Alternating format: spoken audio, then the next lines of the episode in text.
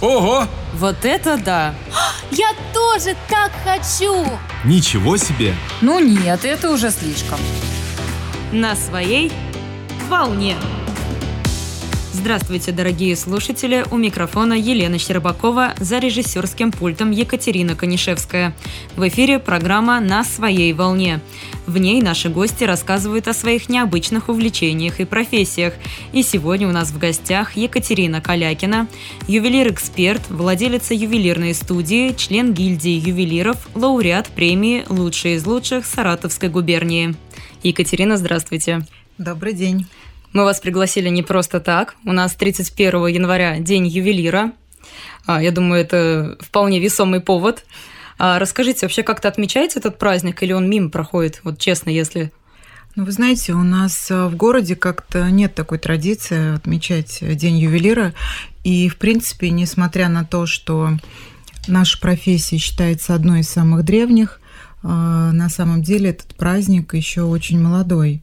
О нем заговорили в две тысячи втором году. Поговорили, как бы, остался на уровне разговоров. А в две тысячи восьмом году этот праздник был официально признан. Почему январь выбрали? Потому что в январе традиционно на законодательном уровне положено каждому ювелиру менять свое клеймо, именик.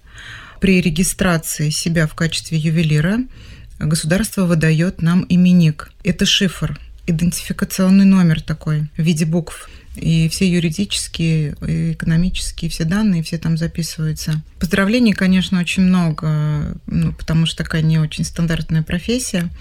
Вот. Но я знаю, что во многих городах, особенно в крупных, таких так как Питер, Москва, такие дни традиционно проводятся какие-то выставки, какие-то там глобальные акции для клиентов, какие-то мастер-классы. То есть, как бы в нашем городе почему-то таких ну, нет традиций. Вот это упущение, я считаю. Екатерина, давайте познакомимся поближе с вами. Расскажите, как вы вообще пришли к этому делу? Я прочла, что есть вот у вас ювелирная мастерская, да? Вот можно подробнее об этом? Вы знаете, мой отец, Калякин Владимир Борисович, он пришел в ювелиры в тысяча девятьсот семьдесят седьмом году. И в этот же год родилась я у него. То есть, я угу. не пришла в этот бизнес, мне по Посчастливилось родиться в семье ювелира. Вы прям, можно сказать, родились в него, не да, пришли. Да, я родилась в этой атмосфере, я прожила в этой атмосфере, я видела, как папа работает, соответственно, он давал какие-то книги, учил, как рисовать монограммы, то есть мне очень нравится рисовать, он потихонечку меня приучал. Вам интересно было? Вы как-то вот проявили заинтересованность в этом? Ну, вот помните, рис... когда это рисовать было? Мне было, да, интересно. Он мне давал какие-то открыточки, давал перерисовывать вот эту книгу. У него немецкая книга с монограммами была старинная. Вот. И даже в девяностые годы приобщал меня уже к сборке ювелирных украшений. То есть я ему помогала. Это вот же, знаете, девяностые годы, когда носили огромные цепи больших размеров. То есть... Ну, вам сколько тогда было? Лет пятнадцать? Сколько? Где-то в районе шестнадцати, да, семнадцати, вот так вот. Но это было понятно, что это больше как-то мужское. Сейчас больше оборудования появилось такого, что девочки могут тоже это делать. А раньше как бы это более такая вот... Это всем кажется красивое ювелирное украшение, когда вы видите его на выходе уже. На самом деле это очень черновая, грязная и, можно даже сказать, вредная работа. Молоко надо за вредность давать, хотя раньше, мне кажется, его и давали, когда у нас же был цех, вот этот один-единственный, на всю Саратовскую область, в Центральном Домбыта. И туда поступали заказы вот со всей области. Да, и так было интересно, люди приходили, делали заказ, они могли ждать по три-четыре месяца, даже до полугода. И потом, когда было готово изделие, высылали на домашний адрес открытку. Такое радостное письмо счастья, люди получали его и ехали уже, получали из любой точки вот области, даже самой далекой, там Озинки, например, могли приезжать и забирать свое украшение. А вы помните вот первые изделия, которые сами сделали? Ну, такое примитивное было кольцо обычное, но это было очень много радости, потому что это же все сделано своими руками. Оно живо еще? Нет. Ну, во-первых, когда тренируешься и делаешь на драгоценном металле, таком как золото, ты не делаешь, ты начинаешь тренироваться больше на серебре. Получается, вы учились у отца? Да. А еще, может быть, какие-то курсы или что-то, или вот какая подготовка? Вы знаете, далее я пошла учиться в экономический институт и уже стала развивать себя как управленца для того, чтобы не работать как вот в черновой работе, потому что руки – это хорошо, но голова тоже должна быть, ну да, понимаете? Все, либо это просто какое-то увлечение, потому причем что, довольно непростое. Да, потому что вот одновременно я знаю ребят, которые работают, э, невозможно и работать у станка, у верстака, И, и при этом заниматься продвижением. Заниматься продвижением, заниматься бухгалтерией. Один человек просто этого не сделает. Мне больше нравится даже дизайнерская такая вот работа, разработка моделей ювелирных. То есть вот ко мне приходят клиенты с запросом, вроде бы я хочу вот это, но не знаю, мне вот это нравится, мне вот это. И мы с ним уже воедино начинаем вырисовывать модель. Угу. Вот как раз интересно, расскажите об этом. Вот приходит человек и говорит, допустим, мне нужно колечко золотое. По этапам вот создание от начала до завершения. Можете рассказать да. коротко, как это происходит? Вы знаете, пока есть идея только. Есть идеи, есть еще такое понятие, как уже готовый модельный ряд. То есть есть специальные каталоги, и клиент... Это более бюджетный вариант, скажем так. Он выбирает по картинке себе, например. Угу. Я хочу вот там такой из каталога. Ты мне напомнила, знаете, вот когда приходишь мебель заказывать, вот тоже типа ведь такого. Смотришь, да. Да, да. Это уже готовый модельный ряд, с которым не работают дизайнеры, потому что они уже предварительно поработали с ним. И такая восковая модель, она там стоит, ну, грубо говоря, от сорок рублей всего. Угу. Если мы с вами заказываем какую-то индивидуальную модель, такой, которая еще не существует, либо ее где-то девушка, например, видела, не купила, ей стало вот жалко, блин, что же не купила, надо мне ее сделать. И тогда по ее словам мы начинаем рисовать эту модель. Это здесь уже участвуют дизайнеры, модельеры, и работа это уже, там, например, от трёх, пяти, семи тысяч, в зависимости от сложности, которые... То есть разницу, понимаете, да, сорок рублей восковка готовая угу. стоит, и здесь у нас на выходе восковка, которая может семь тысяч рублей стоить. Это как бы... Ну, потому что это более объемная работа, конечно. Здесь подключены а это еще дополнительные. три дэ-моделирование, да? Да. Или это... да, это и есть это... три дэ-моделирование. Оно на компьютере угу. у нас отрисовывается. Очень сложная тоже работа. На первый взгляд кажется, как бы, что все легко и просто. На самом деле, это довольно-таки сложная работа. И вот как продолжение, как бы, да, у меня дочь закончила университет по специальности КНИТ, и теперь мы собираемся проходить курсы три дэ-моделирования и дальше приобщать ее, чтобы она тоже угу. с нами работала. Вот говорите, курсы три дэ-моделирования, да? А нужно ли вообще специальное образование получать? Если... Чтобы стать ювелиром? Чтобы стать ювелиром, да. Вы знаете, в Саратове у нас... Чаще всего подсаживают какого-нибудь ученика к мастеру, и он смотрит, и мастер его обучает, как нужно делать. Но угу. на самом деле в России существует очень много образовательных учреждений. Раньше это были очень мало учреждений, сейчас очень много. Москва, Питер, Нижний Новгород, Кострома. То есть городов все больше и больше, где есть в университетах... Ювелирное дело. Ну вот... Что-то такое. Приближенное, да, к этому. Конкретно ювелирное дело, это, наверное, только в Костроме, а в других отдельные какие-то направления, потому что угу. ювелиры – это много... функциональная такая профессия. То есть для того, чтобы, например, создать кольцо, вот нужно сделать три дэ-модель, потом восковка. Следующий этап – это идет литье. Литейщик – это тоже отдельный как бы специалист, если ювелир не имеет специального оборудования своего, оборудование дорогостоящее, литейное, тогда он обращается за услугами к литейщику. Он отливает, это отдельная профессия, литейщик. Потом идет обработка. Это тоже, вот когда у нас было производство, девушка делала восковки, потом литейщик отливал и передавали в обработку. После обработки передавали уже закрепщикам, например, камни, тоже отдельно. Закрепщиком вообще не каждый может работать, потому что когда мы крепим камни, мы должны их слушать, камни на слух крепятся. Это не просто вот положил туда его и гарпана загнул. Это, это тоже это целое нюансов, искусство, да. Конечно. И, допустим, вот хрупкие камни, изумруды, вообще редко кто берется их крепить, потому что они по шкале Моос самые хрупкие, и он просто может лопнуть, а стоит он как чугунный мост. Изумруд – это драгоценный да, камень, это считается. Большие потери вообще тогда финансовые. А с какими материалами вы работаете? Какие камни? Вот как раз в тему. Натуральные камни, искусственные. Мы работаем и с натуральными, и с искусственными, но с разными, по запросу клиента, по бюджету клиента. Также вот и когда в дизайнерской работе нужно понять, какие формы любит клиент, какой цвет металла он любит. Вот от этого отталкиваясь, у нас формируется, вот у меня, например, взгляд на клиента, и я вот вижу, какое пойдет изделие, например, а, той или вот иной так, девушке, да? да. Ну, такое бывает, что, допустим, человек как-то советуется, да, вот что мне подойдет, не знаю, там, к цвету глаз, к форме лица. Ну, конечно, да. Чаще всего приходит уже как бы примерно понимать, что хотят, но иногда получается направить в другую сторону своим опытом, какими-то советами. Я угу. просто вижу, я слежу за тенденциями моды, и поэтому люди прислушиваются, и это очень ценно, конечно. Угу. Вот э, согласно астрологии, вот для каждого знака зодиака есть свой камень. Бывает ли такое, что приходит человек, не знаю, пришла девушка и говорит: колечко с аметистом, вот я водолей. Было ли такое что-нибудь? Вы знаете, регулярно. Да? Да, регулярно приходит. Как оберег такой своего рода. Да, то есть люди считают, что камни, которые подходят им по гороскопу, они там будут приносить удачу там, или еще что-то. Ну, то есть как бы человек верит в то, что они ему помогут, и ему кажется, что ему красиво, и это такой вот красивый... А если верит, обычно и помогает. А я и говорю, а вы как вообще поверит, относитесь да. к этому? Вот вы верите? Вы знаете, ну, наверное, да, я верю в гороскопы. Но сейчас еще подключилась такая модная тема, как нумерология. Угу.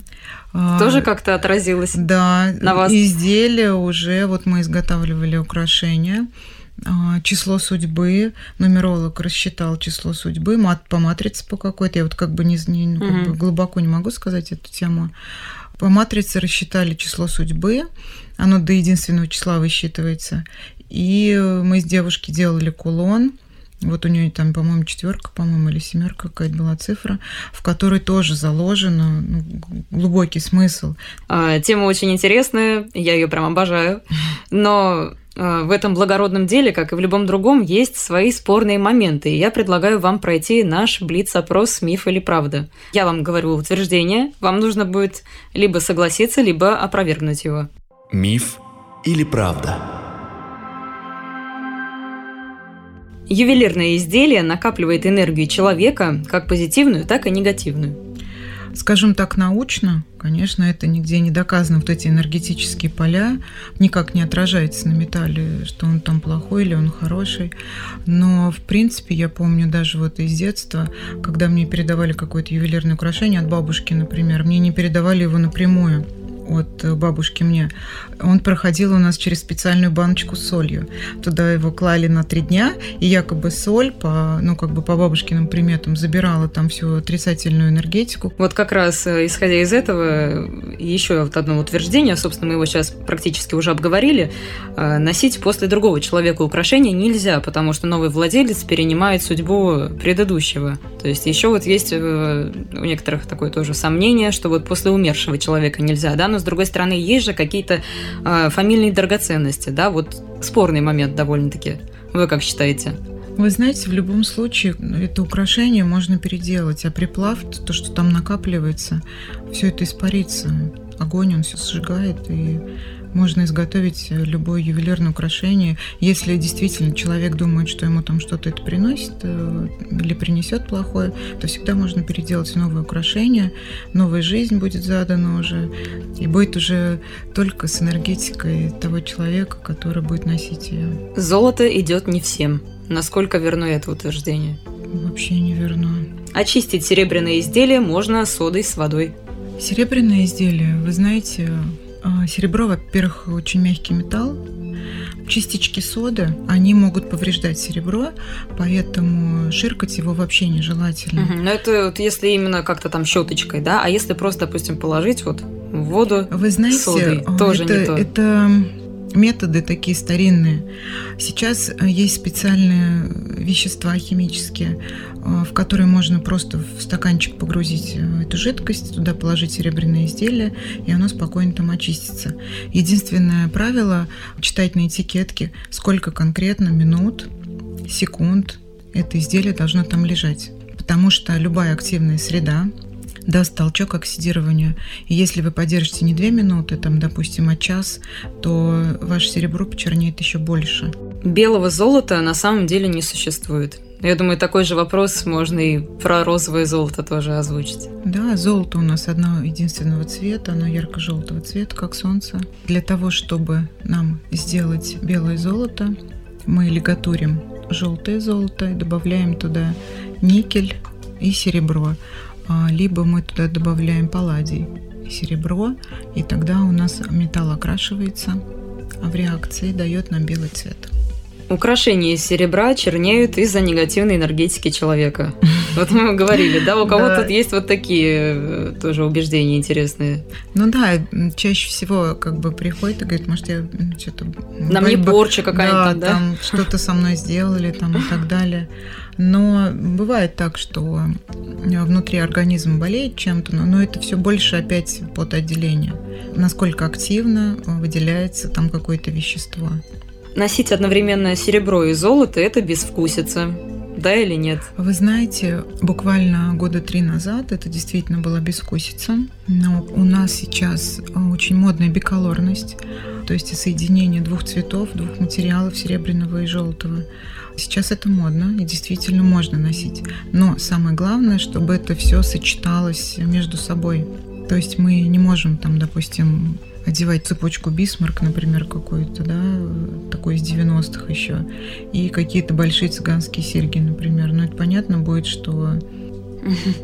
Что, что да. Это, да, это не модно, и, как вы сказали, как безвкусица, понимаете? А если все это соединять грамотно, то будет очень красиво и даже модно. Возвращаемся к основному разговору. Вопрос, исходя из сказанного ранее. Говорили о том, что серебро можно очистить, в принципе, и дома, да, специальными средствами, которые сейчас есть уже новые. А, а все-таки нужно ли относить к мастеру, допустим, серебро, чтобы его очистили? Можно ли, точнее, даже так сказать? Даже не то, что можно, а нужно. Нужно, что... все-таки я правильно задала вопрос. Да, потому что некоторые изделия, ну, невозможно вычистить так, как вычистит их мастер. Во-вторых, мы же их не просто чистим, мы еще их полируем. Вы, а знаете, что это за процедура вообще? Вот, очистка именно у мастера, как это проходит? Ну, сначала мы его полируем на специальном станке пастами Гоя, то есть придаем им блеск и убираем все неровности. Потом он опускается в ультразвук, где вся грязь ошибается. А до этого мы тоже погружаем в специальные вещества, где у нас отходит вот эта вот чернота, вся оксид весь у нас уходит, и только после этого мы приступаем к полировке и опускаем в ультразвук. И потом также вот отмываемся под проточной водой, и получается новое ювелирное украшение. Даже, вы знаете, были такие случаи, что к нам приносили ювелирное украшение, например, золотое, вот оно долго лежит, девушка приходит и говорит, вы знаете, что-то оно мне уже не нравится, я хочу его продать. Приведите мне его, пожалуйста, божеский вет. И мы говорим, хорошо. А когда она приходит его забирать, она смотрит и говорит, а что, мое такое красивое? Нет, что-то я не хочу его продавать, я буду носить его еще. Поэтому как бы мораль сей басни такова, что...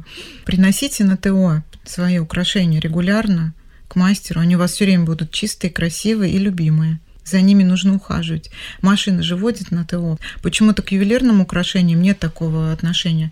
У нас очень часто приносят ювелирные украшения, там аж земля внутри. Мы смотрим, вот... Там что с ними делали-то и, вообще? Ну, фарш мешают, никто же не снимает вот ювелирные украшения, готовят в них, и плавают, и в них, и все делают, понимаете? Если вы приходите домой, вот меня так приучил папа с детства, приходишь домой, все снимай. Вот, прям, вот как вот раз, прям... да, это вот у меня следующий вопрос. А что вот нужно делать и чего нельзя делать, чтобы ювелирное украшение оставалось таким же красивым, как при покупке, при изготовлении? То есть надо его снимать, прямо вот желательно, как приходишь домой, да, чтобы лишний раз не носить даже. Да, не то, что не носить, а это ну, же... Ну, дома, чтобы... Да, не... мы же одеваем украшения для... для того, чтобы себя украсить. Оно должно быть все время у нас красивое, оно нас украшает. И поэтому, когда мы приходим домой, мы же нарядное платье, мы же не ходим дома в нарядных платьях, туфлях. Ну, кто-то, это... может, ходит. Ну, возможно, я таких не видела. Вот, поэтому нужно все снимать, класть, а утром опять... Во всяком случае, во время уборки, готовки уж точно, да. А вот как специалисты вас хочется спросить. Если человек идет в ювелирный магазин, уже покупает, ну, хочет купить изделие, да, как ему определить, что оно качественное? Вот говорят, что для серебра хорошая проба девятьсот двадцать пять, для золота пятьсот восемьдесят пять. Но, в принципе, вот, наверное, могут как-то обмануть, да? Вот как все-таки выбрать качественное изделие? у изделия должен быть определенный вес. Если это очень тонкое изделие, то нужно понимать, что оно очень быстро сломается. А что касается пробы, худшее или лучшее, здесь нет такого понятия. Если вот нет пробы, тогда нужно уже задумываться. Но это уже уголовная ответственность, и без пробы просто нельзя продавать ювелирные украшения не только магазинам, но и мы, ювелиры, не имеем права без пробы. То есть мы обязательно должны отвести их в пробирную инспекцию, где металл проверяют и ставят пробы. Чаще всего нужно читать бирки, смотреть, что там написано на бирках. Соответствие, какой там вес, какие там камни стоят. И самое главное, учитывайте пропорции веса и стоимости. Высчитывайте, сколько за грамм изделия у вас получается. Выгодна ли у вас покупка, в принципе. С учетом того, какой огромный выбор, торопиться не нужно. Нужно все время промониторить. Где выгоднее? Выгоднее купить в магазинах, например, или выгоднее сделать что-то на заказ. У нас также есть вопрос от слушателя. Во время работы с изделием, например, с кольцом, с него снимается металлическая крошка, угу. допустим, золотая. И вот вопрос, куда ее потом отправляют? Вообще, что с ней дальше происходит? Ее либо в утиль, либо ее переплавляют как-то и что-то с ней делают. Вы знаете, на самом деле это называется угар, безвозвратные технологические потери.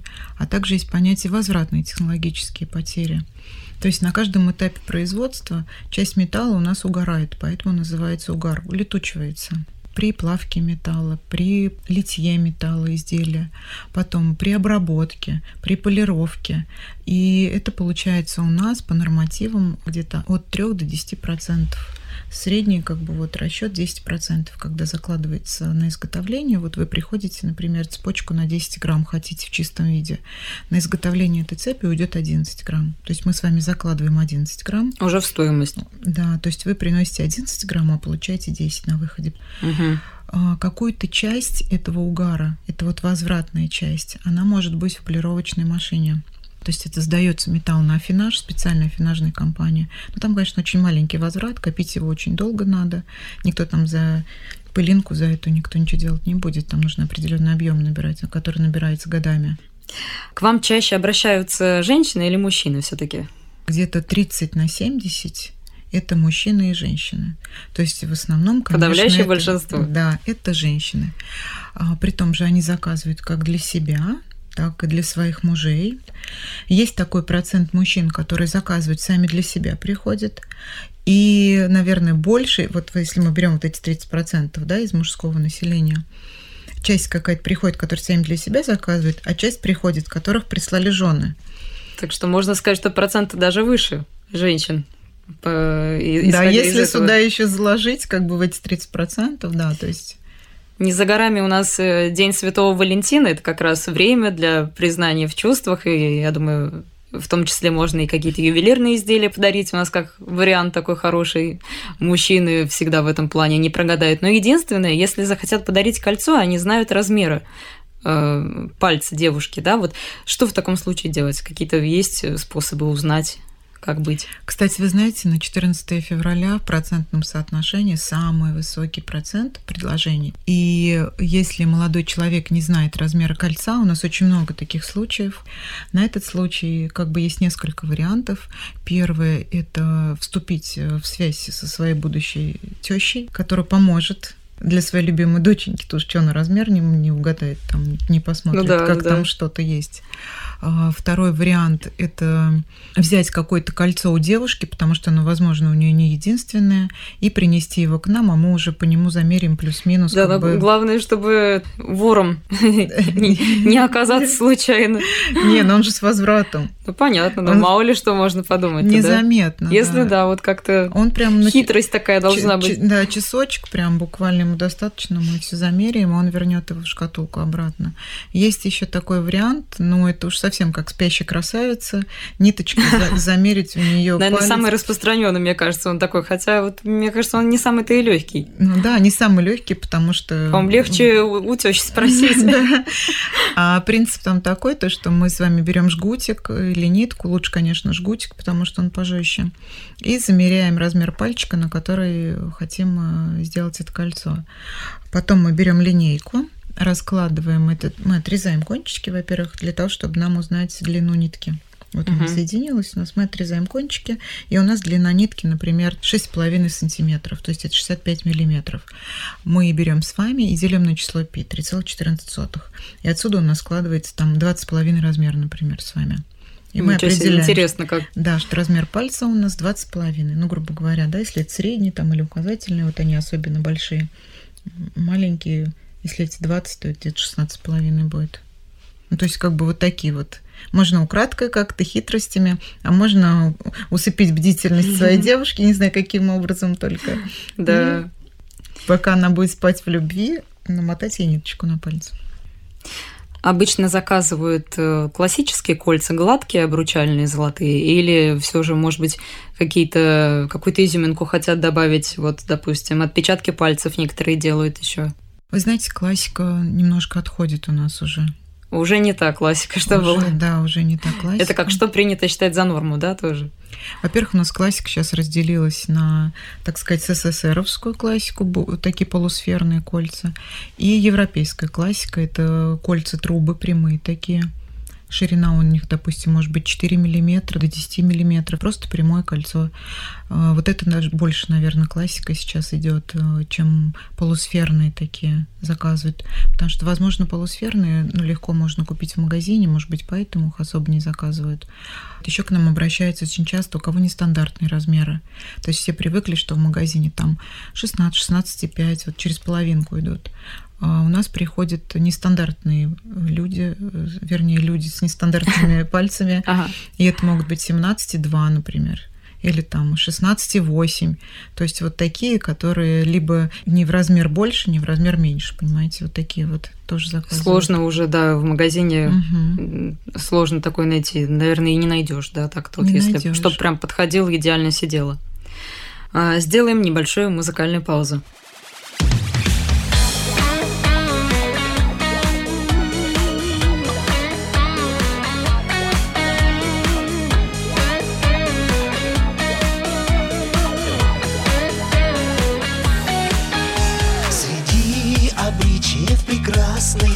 Не вспомнить хочется один, как символ верности и счастья от юных лет и до седин. А в этот миг неповторимый, когда стучат, стучат взволнованные сердца, и не забыть, как мы дарили друг другу нежно, нежно, нежно два кольца.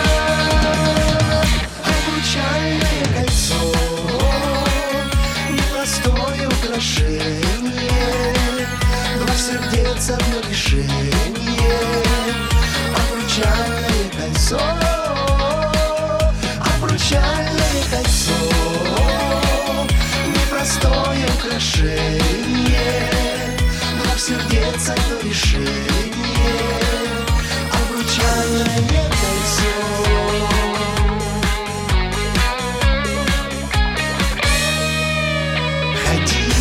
Дорогами крутыми придется в жизни молодым.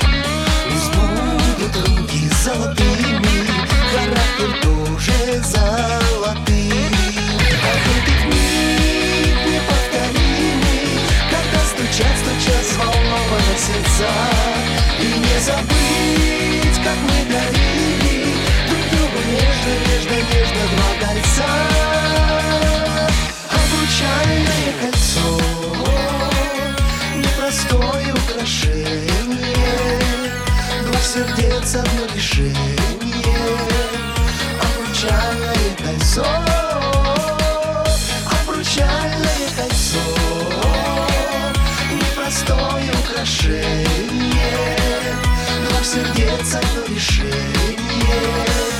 Обручальное кольцо.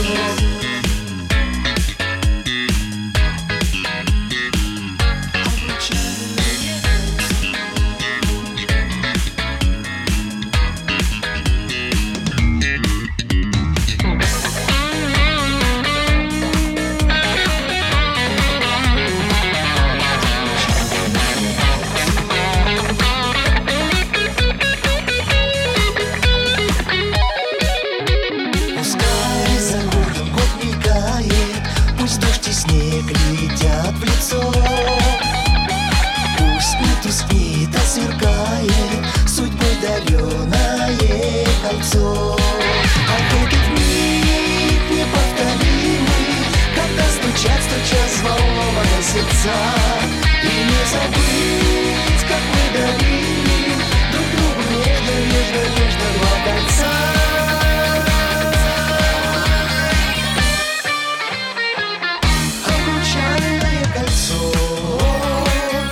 Простое украшение, двух сердец одно решение, обручальное кольцо,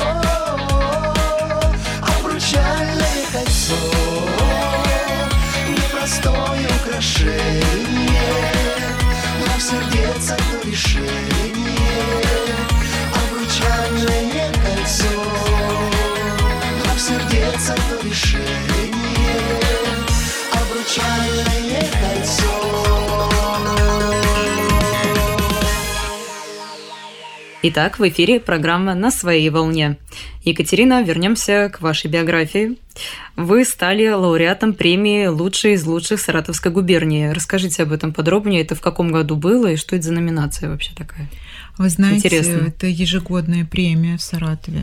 Меня номинировали на лучший бренд года, то есть ювелирной студии.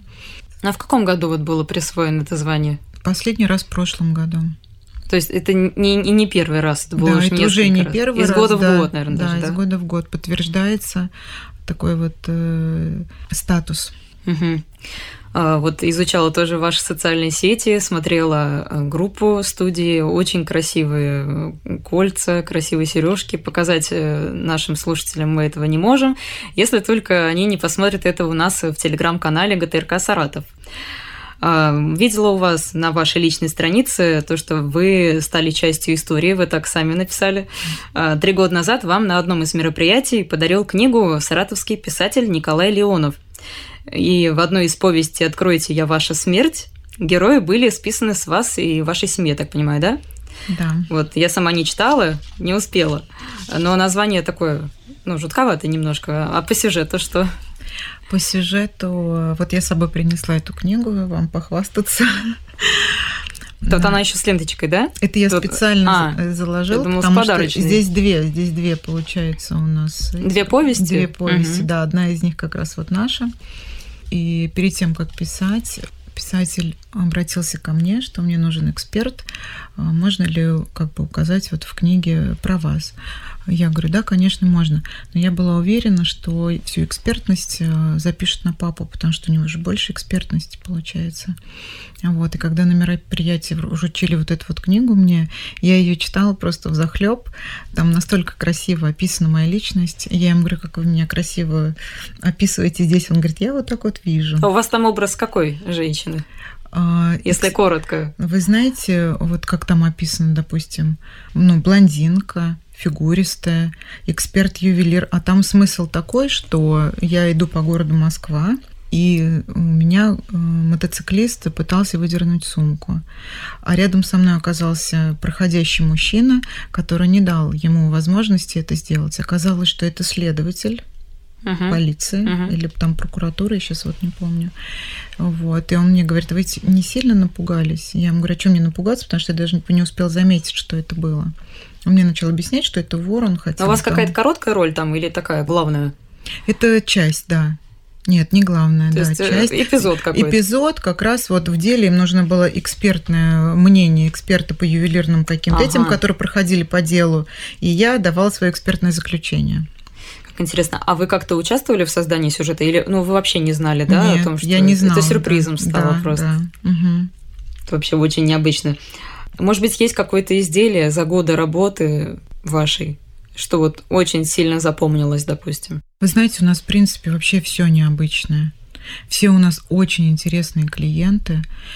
И вот как бы кажется, да, что мы выставляем вот ювелирное украшение у себя на странице, да, а на самом деле за каждым ювелирным украшением стоит очень большая история. Мне очень всегда интересно, почему клиент выбирает то или иное изделие.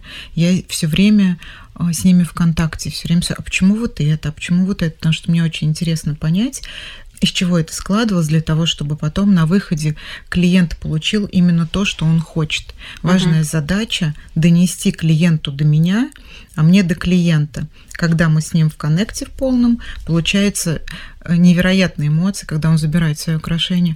Это лучше, чем я думала. Это вот... И вот эти вот глаза счастливые, понимаете, это вот самое важное. И каждое украшение очень ценно. Я не могу как бы выделять вот особенность какую-то.